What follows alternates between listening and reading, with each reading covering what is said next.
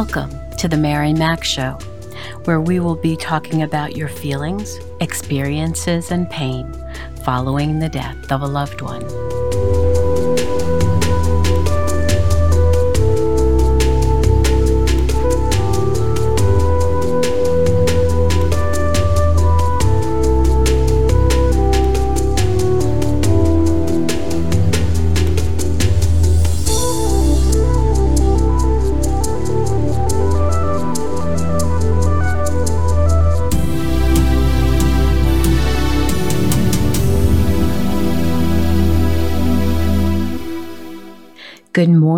Good afternoon, good evening.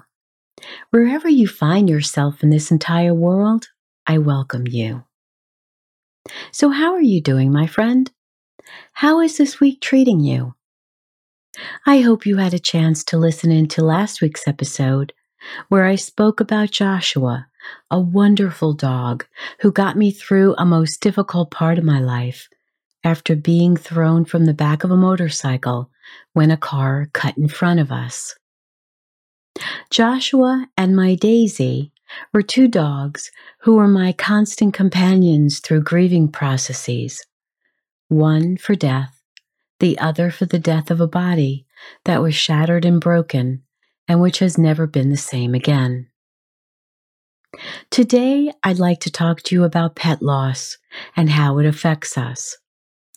First of all, there will always be people who cannot understand our deep love for our pets, and they also can't understand how we grieve after they are gone. Many think it is ridiculous to be grieving over a pet as we grieve for a human. But what they don't understand is, especially for those who have already experienced the death of a family member, partner, or friend, the additional loss of a pet, which may have been an integral part of our life and helped us get through the death of someone we love, can be a secondary blow. That pet got us through some very difficult times in our life. They were our companion, our comforter, the one who was so happy to see us when we got home each evening, the one who snuggled up close when we were sobbing, sometimes sobbing right into their coat. They were the ones who always tried to make us feel better when we were feeling so sad. They let us know we would get through this somehow. Companion animals shelter a heavy burden to bring us back to life when we thought we didn't have the strength to keep going. They grieve with us when the person who died was not only loved by you, but by your pet also. They know something is different. They know someone is missing, and they are also longing for your beloved, just as you are. But they try their best to be there for you when you are not feeling your best.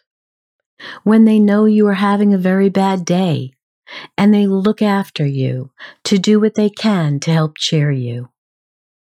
Yet now it's their time to move from this life to the next, and you feel devastated. They were your rock.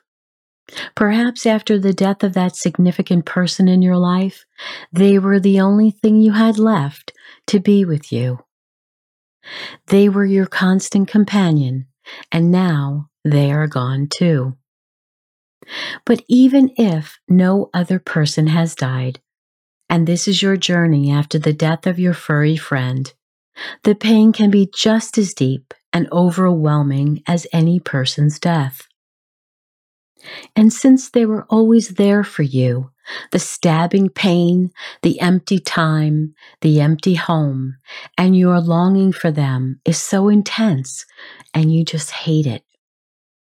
You reach out for them to pet them, feed them, walk them, even call for them. And those normal, everyday acts don't need to be performed any longer. You don't need to purchase their food, bring them to the dog park, offer for them to come along for the ride when you're out and about. You don't need to plan for all their needs when bringing them on vacations now or for day trips to the beach or the lake, or even to visit another relative or friend. And the quietness in your home is so difficult to bear. You miss when they greeted you each day, when they were so happy to see you, when they missed you all day long, perhaps home without anyone to interact with. You might be grieving for your dog, cat, or other animal who you needed to put down because of illness, or they were involved in an accident or other tragedy. Perhaps they simply died in their sleep. However, they died, you are entitled to the grief you feel. It is perfectly natural and normal. You love them deeply, and so you grieve for them deeply. Some say the love for their pet was the purest love they've ever known because it was unconditional and they only had that all consuming love from their pet. You might be asking yourself whether you should be so upset over their death, and the answer is absolutely. Every day they were there for you, just like any other person in your life. And you loved them, cared for them, and they made you laugh, and you remember wonderful times with them. Like the way they stuck their head out of the car and enjoyed the wind in their face when you took drives together. And how you spoke to them like they were a person and even put words in their mouth as if you knew what they were saying in return to your questions. Or how they tilted their head when you asked those questions as if to say, Are you really serious? Or was it, I have no clue what you're asking me, but I'll look like I understand. Joshua would cock his head to the side and his ears would raise high when I'd ask him a question. And then he'd bark or he'd snort like he was answering me. It was quite wonderful thinking he knew what I was asking and responding in the affirmative. Why is it when we would say, Do you want to go out for a walk? They always seemed to know what that meant. I still think that's so amazing. And I recall when military men and women returned months later after being deployed, their dog leapt with glee when they realized their owner was alive after all. Can you just feel their devastation, not knowing, like we humans, that someone has only temporarily left? Dogs don't know that it's permanent. So they are overjoyed when their master returns to them. But I also recall many years ago writing a blog about a soldier who died in action, and his dog laid near his casket throughout the entire funeral service. He knew his master was dead, and it showed with his heavy sighs. Pets are intuitive creatures, and we love them for that. That's why when we are sad, they know how to snuggle up to us. Now let's look at our grieving process when our pet dies. A good part of it depends on how they left us. Sometimes the pet is missing and we have unresolved loss.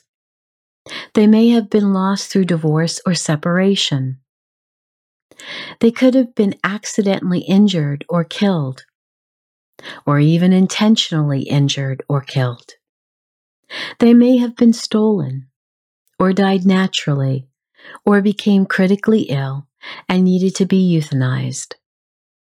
There is no doubt that if you have no control over your pet's death or loss, you will feel a much deeper grief since the loss would have been sudden and shocking.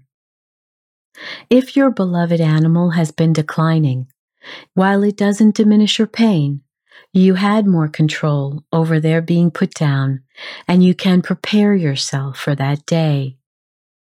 Either way, your deep love for your pet will bring great sorrow since they were such a large part of your life and you must allow yourself time to grieve. And it's not silly or over the top sentimental or even crazy to grieve a pet's death. There are countless pet owners who have gone through the same process, so please don't feel like you are alone. Like grieving for humans, we also go through a period of shock where it doesn't seem real and you are looking around for your pet or calling for it when you realize reality sets in. We even deny that they have died so we can soothe ourselves into believing they're still alive, perhaps just playing outside. We can also feel anger about the circumstances surrounding their loss especially if it was sudden or the animal is missing, was lost, stolen, injured, or killed accidentally or intentionally, or even part of a divorce and you were separated from them beyond your control. You might be angry with a vet that couldn't save your pet, or the driver of a speeding car, even the actual disease that took their life. You might also be angry with yourself for leaving the gate open or not securing an area, and now you need to work toward forgiving yourself. It was not intentional, and you need to remember that. So, if this is the case, please be kind to yourself and use the emotional freedom technique, which I've spoken about before, which will be an extremely useful tool to help yourself. The guilt of, if only I had been more careful, can be overwhelming, but EFT will definitely help you there. You might also encounter bargaining with God to see them one more time. And many pet owners have also dealt with depression, especially those who blame themselves for what they did or didn't do on behalf of the pet. Living life without loved ones is a very isolating and sad experience, and whether they are human or animal, they play a large role in our life, and the separation takes a long time to adjust to. It is their presence that we are longing for, that we miss terribly. The everyday interactions, the things we did together, Past episodes of my podcast go into depth about various aspects of grieving a human's death, but they could very closely align with the feelings and struggles we face after our pet's death. So please do listen in to those episodes which you feel would help you now. Next week, we will discuss even more issues that we deal with while grieving our pet's death. Meanwhile, I'm sending you big hugs and love. So now it's time to get up and move our bodies and dance. And while some may think it's a little strange, I want you to do it anyway, okay?